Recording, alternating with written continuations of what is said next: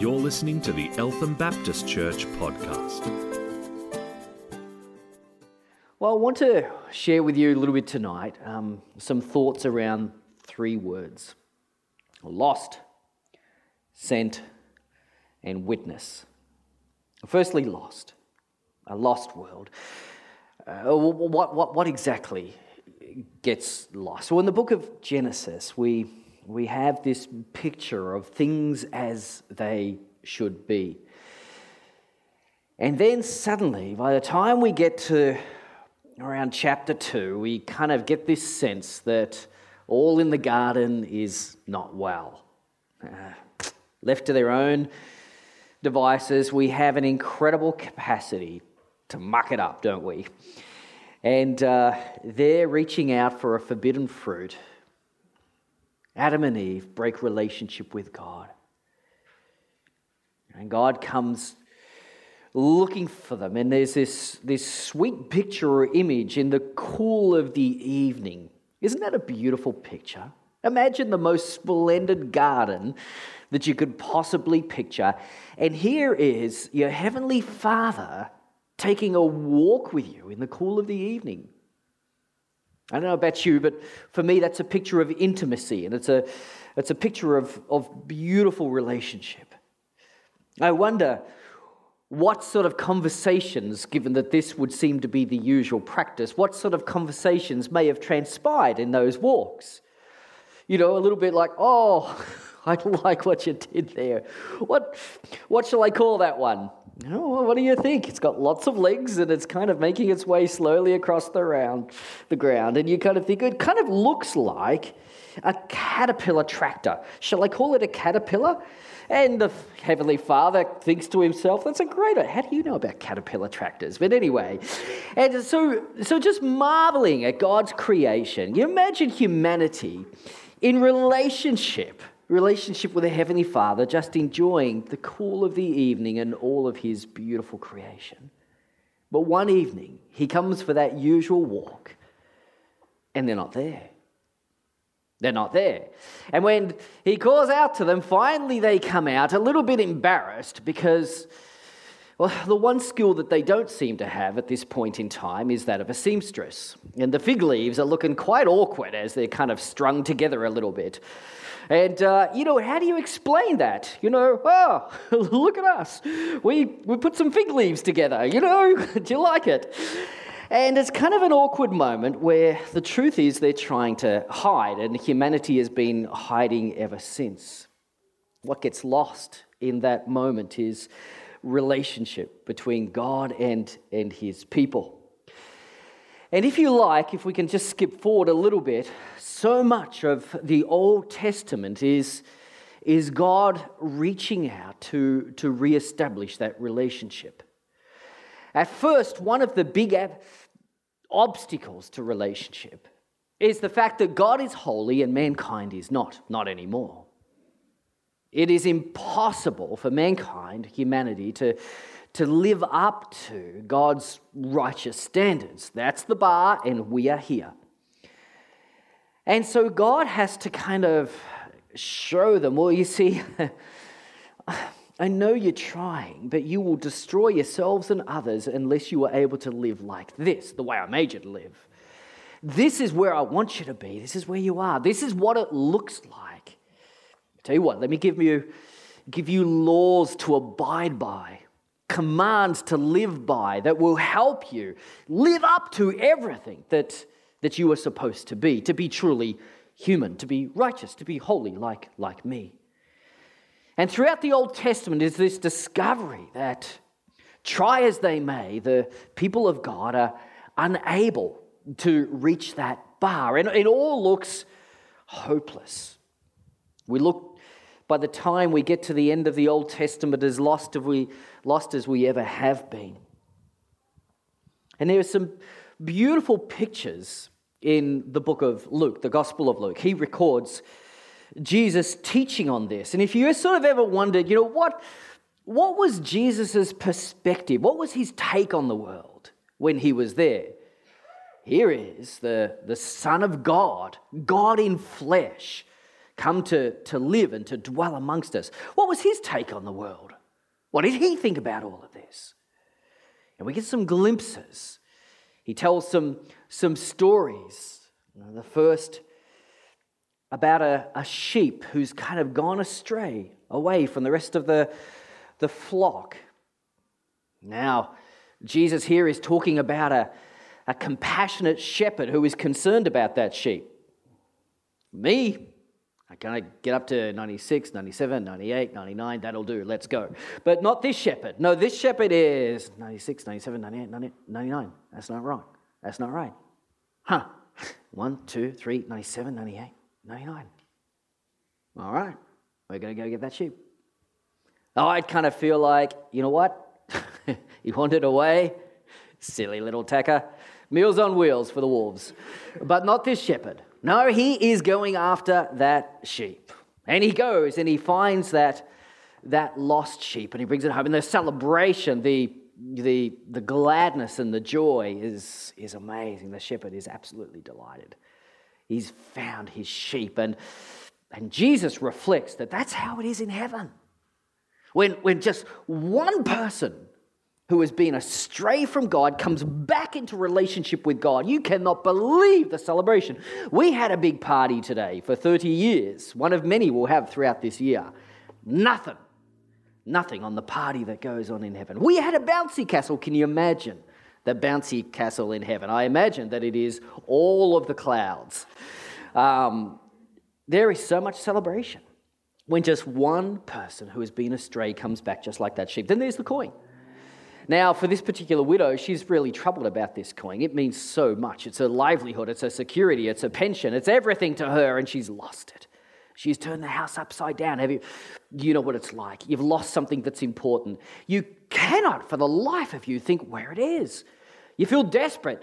You're, you're kicking yourself. You think, why didn't I, why didn't I pay more attention? Why didn't I look after that more carefully? Why wasn't I more careful? You're beating yourself up. You really, really desperately want it.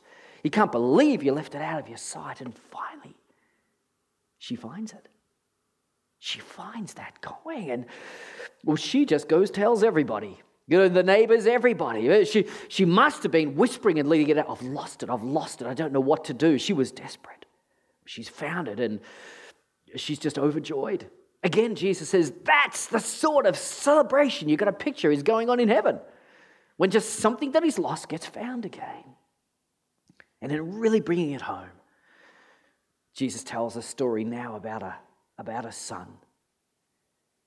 And okay, the sheep had an excuse. It's fluffy and silly. The coin had an excuse. It just rolled away. It has no mind of its own whatsoever. Not my fault. I'm just rolling. No mind. The son, willful, absolutely willful. He knows better. He was brought up, he was raised in a good family, a family where, hey, good stewardship and, and so forth was highly commended. All of these values have been passed on to him. And it's not just that he asks for his share of the inheritance and goes and squanders it. It's more than that. It's, it's he's not just squandering the wealth per se, he is squandering the family values and reputation as well. It's one thing to spend the money, it's another thing to, to spend the reputation of the family. What? Did we think in those other towns where, where he is kind of just having party after party after party that nobody knew that this is the son of such and such?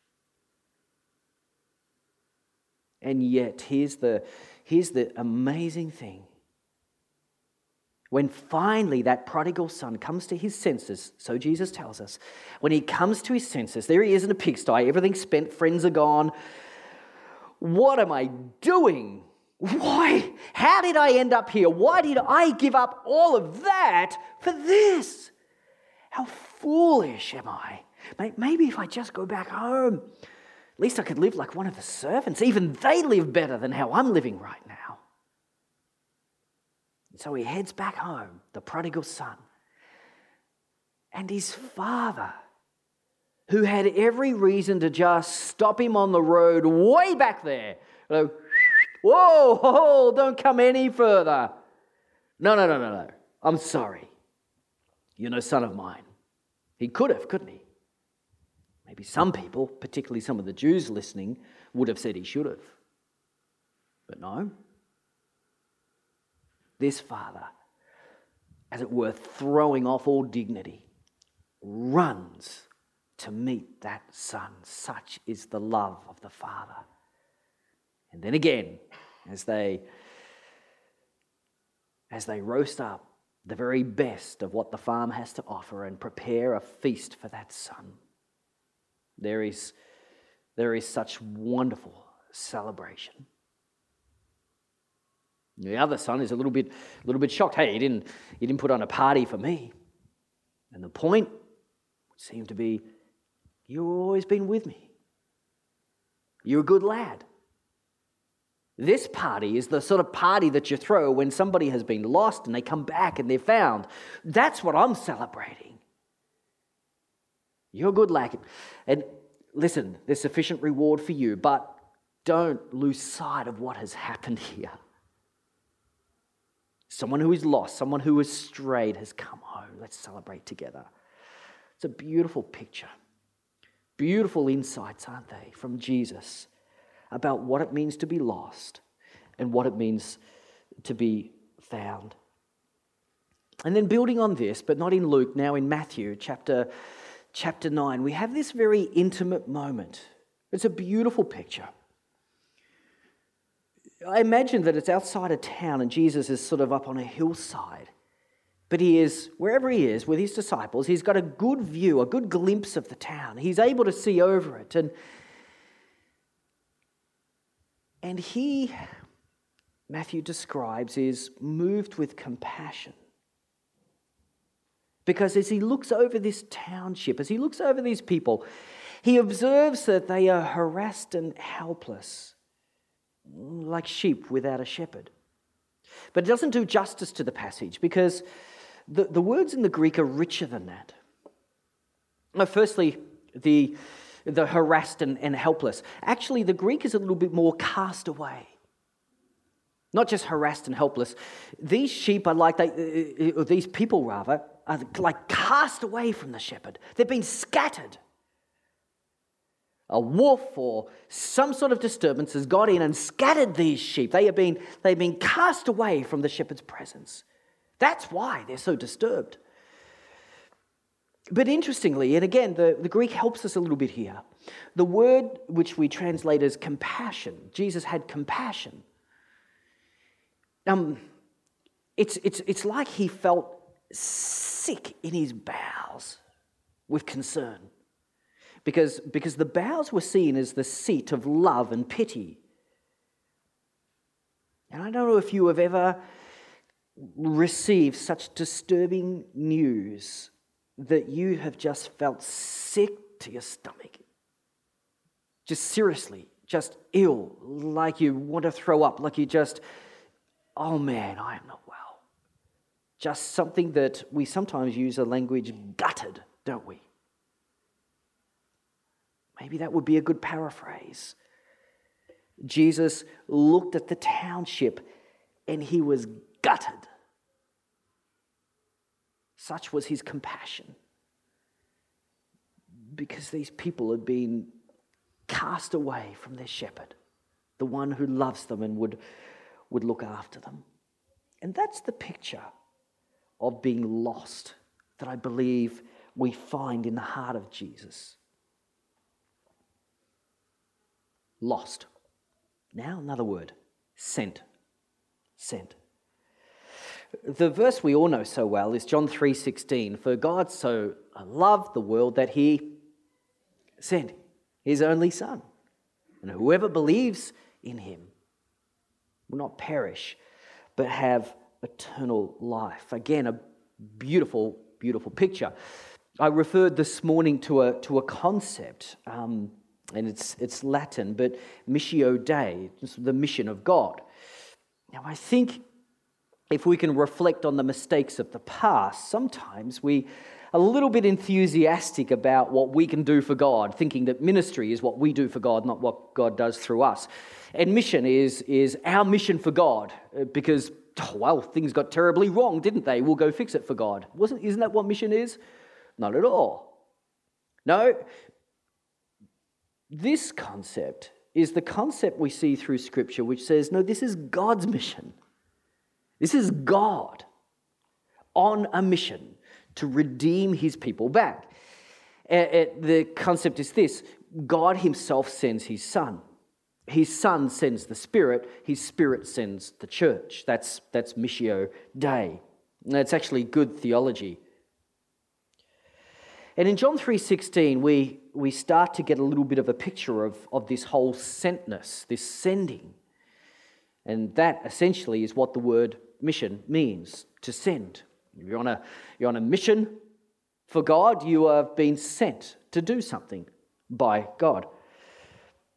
And Jesus then sends us. In John chapter 20, verse 21, that beautiful moment, one of his resurrection appearances, um, a friend of mine even pictures it, perhaps demonstrating and showing the disciples the, the, the, the holes with which you know he was crucified where the nails went in and maybe even showing them maybe even holding out his hands. He says as the father has sent me so now i am sending you. In the same way that the father has sent me so now i i send you. The father sends the son. He so loves the world that he sends the son. And the son so loves the world that he sends he sends us. Uh, this morning, we actually um, had a little bit of a, we had a, a lot of kids, uh, frankly, maybe too many um, in retrospect. But, but we had a lot of kids in the service, and we did a did kind of the main message was also like a children's talk. And so I repeated a, a children's talk that I actually did here at Eltham, I am guessing maybe 16 years ago. And uh, we had a little table set up here, and we had a box on it. And, and um, for those of you who weren't here, all the kids gathered around here. We had extra space for them. And, and my first mistake was not to have bouncers. Uh, I mean, I am so out of kids' ministry here. I, I, this was a rude awakening for me. But, but we should have had some bouncers here because it was just, it was just kind of crazy. But it was fun too. And uh, as kids kind of crept behind me to go play the drums and that sort of thing, I was totally out of control. But anyway, we had the box on this table, and I, and I said, Well, guess what's under this box? And some of you have heard this story before from 16 years ago, but, but I, I pulled it off, and there is a popcorn machine. But of course, I, I didn't call it that. I said, Hey, it's a church. And, and so, I, amidst uh, much, much jeering and so forth, I, I explained how this popcorn machine could be like a church. And quite simply, dangling the cords. Said, well, well, how do we get this going? And and because well, you got to you got to you know plug it in and turn it on. I said, absolutely. Well, the church is the same as we plugged it in, and I switched it switched it on and had this kind of time to about two minutes was when the real popping action starts. And, uh, and so we turned it on. I said, well, well, hey, in Acts, isn't that the same with the church? That the, the church is by itself is quite powerless. But we need to be plugged into God, to His Holy Spirit. And when we are, then, then there is power in, amongst God's people. And then I ask, you know, well, what, what happens when, you know, it, it's turned on? And, and they knew it gets really hot inside. That's right. Well, isn't that what happens with the church? When, when we're plugged into the, the power of God's Spirit, it kind of heats up a little bit, doesn't it? And sometimes we might say, oh, little bit uncomfortable, oh, God, but, but, but, but we, might, we might forget that the Spirit, the Spirit of God, has been sent to us by Jesus Christ Himself, who loved you so much that He would die for you. Now, would He give you a bad gift? Would He give you, you know, a, a scorpion or a rock when you need bread and fish? No, He wouldn't do that, would He? No, of course not. And so when He gives us the Holy Spirit, He's giving us a wonderful gift from the Father. And so when we have that connection with the Spirit of God, things do, do kind of heat up. And I said, Well, what happens as it heats up there? And they said, It pops, it pops. And of course, these crusty old little kernels that are going to break your teeth if you try to chew on them, all of a sudden they just pop open inside out, don't they? They're transformed. And now they become something delicious. And, and even people I understand who aren't particularly fans of popcorn you know, like the smell of popcorn. There's something, something wonderful about that. It gives off a lovely aroma as well. Well, same with the church. When it heats up, that's God at work. He's transforming power, changing us from the inside out. The sort of transformation that you could never do yourself. And, and then I pointed out one difference between my popcorn machine and the church, and that is the popcorn machine. You're never supposed to take the lid off, but the church, you are. And with that, I remove the lid ready for the popcorn to just go everywhere, but something went wrong and it didn't. It just kept sort of spewing over the sides. So, anyway, that didn't quite work as I wanted, but 16 years ago when I did it, I don't know if there was a bit less popcorn machine in, uh, pop, popcorn in the machine or something, but, but it was fantastic. The little popcorns were shooting all over the place. I remember one went and hit the, hit the piano a good, a good six meters away. And, and, and we talked about the fact that, you know, well, when we when we come together in our gathered form like this, this is a time for consecration. This is a time where we set ourselves apart once more and we remind ourselves that we are God's holy people. There's something special about this calling of His on our lives. But we don't just stay here, separated from, from the world as, as such.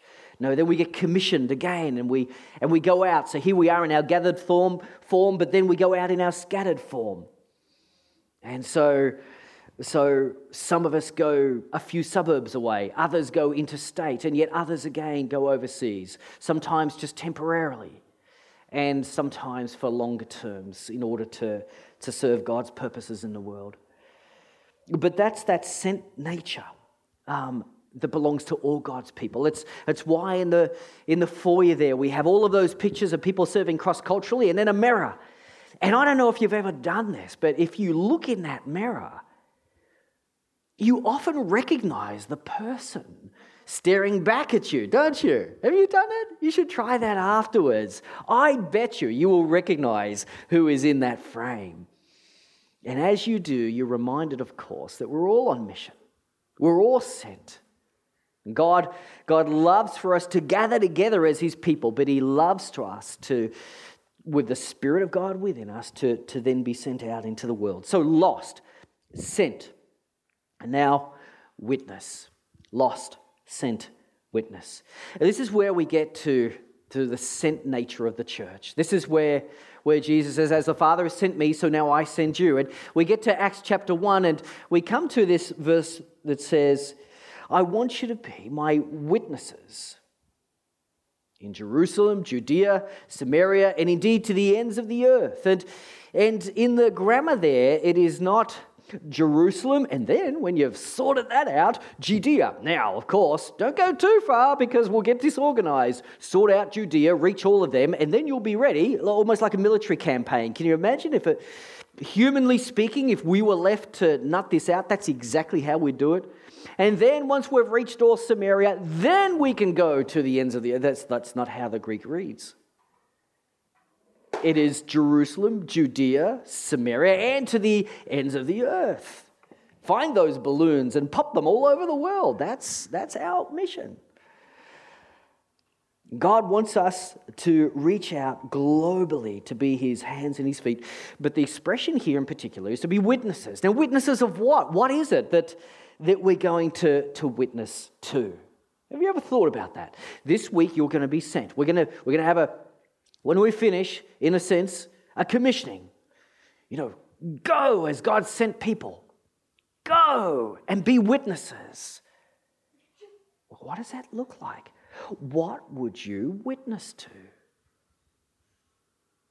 Years ago, I, I think we would have had an answer something along the lines of this. You know, a very I don't know, a very formulaic little approach to, you know, a, some sort of a testimony or something. Well, once, you know, I, I was, was without God, and we would go through some kind of formula for explaining that. And, and we would refer back to what sometimes people, people call their conversion testimony. Is that, is that what Jesus means here? I don't think so.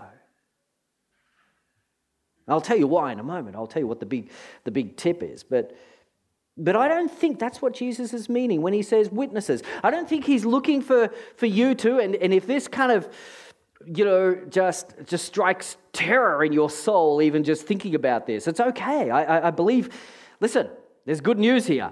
You don't have to be afraid of what this, this witness means. If, if it conjures up in your mind, oh, that means I've got to, oh, somehow at work or school or uni or something speak up and say, Excuse me.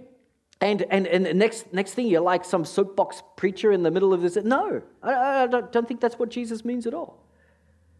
So, what is it that we are to be witnesses to?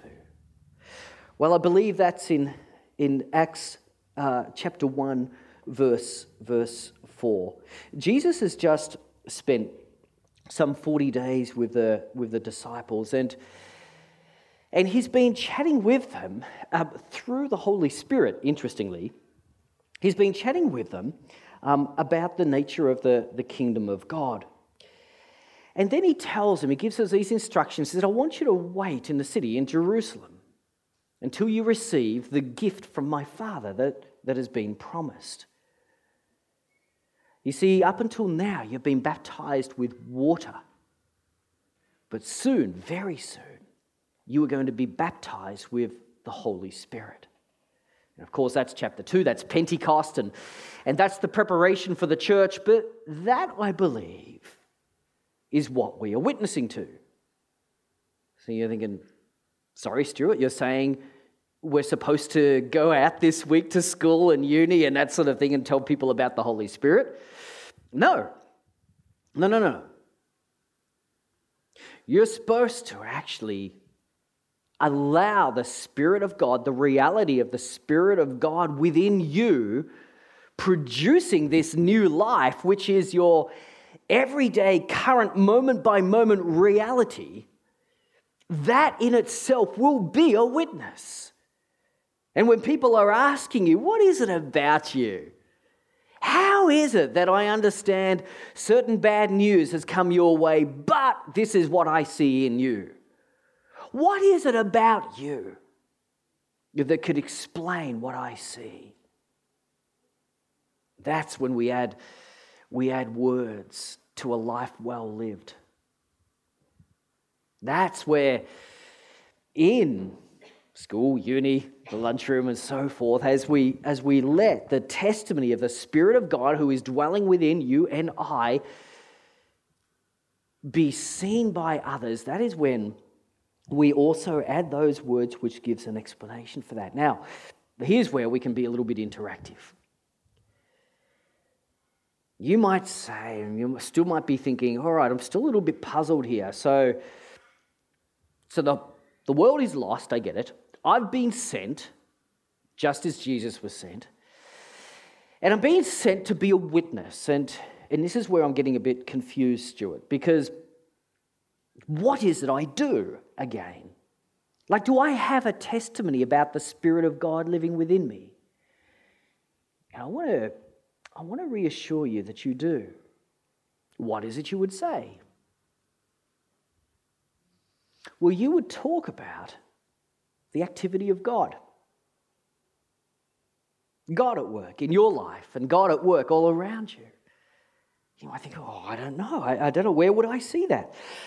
Do you know one of the easiest ways I think we can see it is to enter into thanksgiving. And this is where I want your help. This is where there are no sermon notes, there's no illustrations here. But I wonder, as you look back hey, we've got 30 years as a church. Maybe you don't have that much life yet. But, but look back over 30 years, 20, 10. Look back over the last year. Look back over the last week, the last few days. And think, what have I? Ask yourself this question what have I got to be thankful for? And now over to you. I'd love you to just answer that question. What what would we give testimony to that we would give thanks for? What would we say, Thank you, God? I have seen you at work here. Okay? So that's, that's your, your mission. Now, maybe with all of the build up, I've just made that sound terribly hard. Maybe if I just come up and say, hey, let's just have a time of Thanksgiving, you know, that would have flowed a little bit easily. But don't be put off by that. That's all right. Let's have a time of, of thanksgiving, a time of a little bit of testimony here. Who'd like to start us off? Yeah, I always find that difficult. Okay, let's just jump that one. Who'd like to go second? See, it's much easier now. you're not first, you're second. Anyone? So what was that one? Healthy, beautiful children. Yes. Yeah. Yeah. What else? Who's who else has got something to be thankful for? Well, that's right. Yeah. for those of you who, who missed that, here I'll, I'll give you a quick summary that well, last year we were a bit, bit behind budget and we got a, a, a, lovely, we took up a special offering and, and our, our needs were essentially met. Coming into this year, well, here was a bit of a step of faith for your leadership team and finance group and that sort of thing. They did the sums and put it all together, and, and basically, the budget on that we, we just, just brought to the church was about $90,000 more than last year. So you can imagine the step of faith. Firstly, you know, we were behind budget last year. God provided for us. Thank you, Lord. But now we were look just looking at our staffing needs and so forth. We were actually suggesting a budget which was another $90,000 on. So I, have got to tell you that that decision was not made lightly. And, uh, you know, there was a lot of prayer that went into that, crunching numbers again, just being sure that we felt we were doing the right thing. And, and you know, in January, we had a, we had a special, special gift. Now, this is from God. We, we've got no idea, literally, we have no idea who gave it. But do you know what the, what the number was? It was $90,000. We had just, just a, a special gift. So, so here is our increase, and look at that in the first month of the year, God has already provided. Now, that doesn't mean, you know, just relax too much. You know, but, but isn't God good? Isn't that, isn't that amazing? I, I tell you, as a leadership team, that really, that really blessed us because we were, I, I guess, we are kind of feeling, well, that's what leadership does, doesn't it? We're going to step out in faith and look, God had already provided. Isn't that amazing? Yes, so yeah, that was, that was very special. Yeah. We had um, how many how many people uh, join us in membership um, this morning's meeting? Does anyone remember? It eleven or 13. 13 people. And I, I only I'm only sorry we didn't hear each of their stories. But I happen to know many of those stories of the journey that, that those people have taken, and lots to give thanks to God for there. Um, there's some very, very special stories there. Yeah. What else are you thankful to God for? Yeah, Graham. That uh, God invites us to be part of what He's doing. Yes.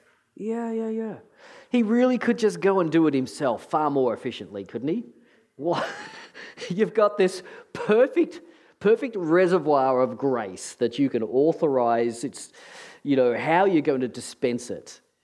Why, why channel it through broken vessels such as us, huh? Like something's going to get lost or go wrong, surely. But God's big enough for all of that. And yes, He involves us in His work. Amazing. Well, lovely. Now, do you see how much we've got to be thankful for? We really do. We really do have a lot to witness to. Because all of what we have just been talking about is a God who is still today passionately interested in your life and our lives together. He is not far off as the deists claim, He's near to each of us, He's ever present. His grace abounds, and His Spirit loves to administer that grace into our lives and through our lives to be a blessing to others. He's a loving, loving Heavenly Father. There is so much to be thankful for, so much to witness to. And essentially, all of that is true because of this wonderful gift that was promised. Acts chapter 1, verse 4. That wonderful gift. My spirit will come upon you. You will be baptized, dipped into, saturated with my spirit you'll come out drenched with God. Jesus said, The glory that you gave me, I will also give to them. How else can we have the glory of God unless the Spirit of God allows that glory to live within each and every one of us? And so here is the gift that the Father promised to us. Such a wonderful, wonderful gift. the Spirit of God now taking up residence in your life and mine, in our lives. There is no other way to account for that, that community, that sense of family that we feel. It's not something we can orchestrate. We're just not that clever. Seriously. And that's why I do believe that the church and the unity of the church in the book of Ephesians is, is God's exhibit A. See, I am real. There is no other explanation for how my church can have been united as they were and continued to fulfill my purposes throughout history. There's no other explanation for it. The church as an institution, if that's all it was, should have killed over long ago. But still she thrives, and the gates of hell will not prevail against it. And that is God's exhibit A. I'm real. My spirit is real. He's in you, He's among you. There's no other explanation. There's a lot of gifts that God gives to the church. Yes, we're thankful for the church council. He gives us good leadership, He gives us governance principles, He gives us accountability, and He gives us all of these things. And they're fantastic things, but they and they alone do not account for this. It's the Spirit of God present amongst us that, that does it. And that's what we give testimony to, that's what we are able to witness to. And so, you, are, as it were, God's hands and his feet. And you might feel so inadequate at times. But what if people don't listen? What if they, they won't hear us? Moses asked that. He asked that in Exodus chapter 4. You know, what if the people won't, won't listen and believe? And, and God says, says, Well, what's in your hand? And as Moses sees a staff, and, and in his hand was everything that he needed. And I would say to you, well, you might feel ill equipped to be a witness for God, but and God would say, Look, I've already given you opportunities in your hand. And there is family, friends, neighbors, workmates, and just people that you meet. And every day, I believe that God will give you opportunities in one of those, one of those five areas family, friends, neighbors, workmates, people you meet. And He has put grace in your life. You are a carrier of the most precious cargo there possibly is in all the world. Imagine if, if all of those five areas were not just areas of your life, but were like continents right across the world. Imagine for a moment and then you're, you're carrying this precious gift, this treasure within, the grace of God. You're carrying that grace all around the world, a little bit like an airline pilot, perhaps, from flying from one continent to another. Taking that grace as a pilot, flying that grace to, to all of these areas. If you were to do that, if I was to do that, if, if all of God's body was to do that day after day after day, we would light up the world, wouldn't we? In fact, we might not see that, but is that God's perspective? Is that how God sees it? He's looking at all of us, carriers of grace, going throughout our day as if we were taking the grace of God from one continent to another. And, and He's looking at the world just light up with grace. What a beautiful, spectacular thing it would be to see that from God's perspective. Would you, would you like a glimpse of what that just might look like to God? Would you like to see what it means for His people carrying the grace, His grace within them to light up the world? Well, let's have a look. Thanks, guys. You've been listening to the Eltham Baptist Church podcast. If you'd like to hear more or simply pay us a visit, go to www.elthambaptist.com.au.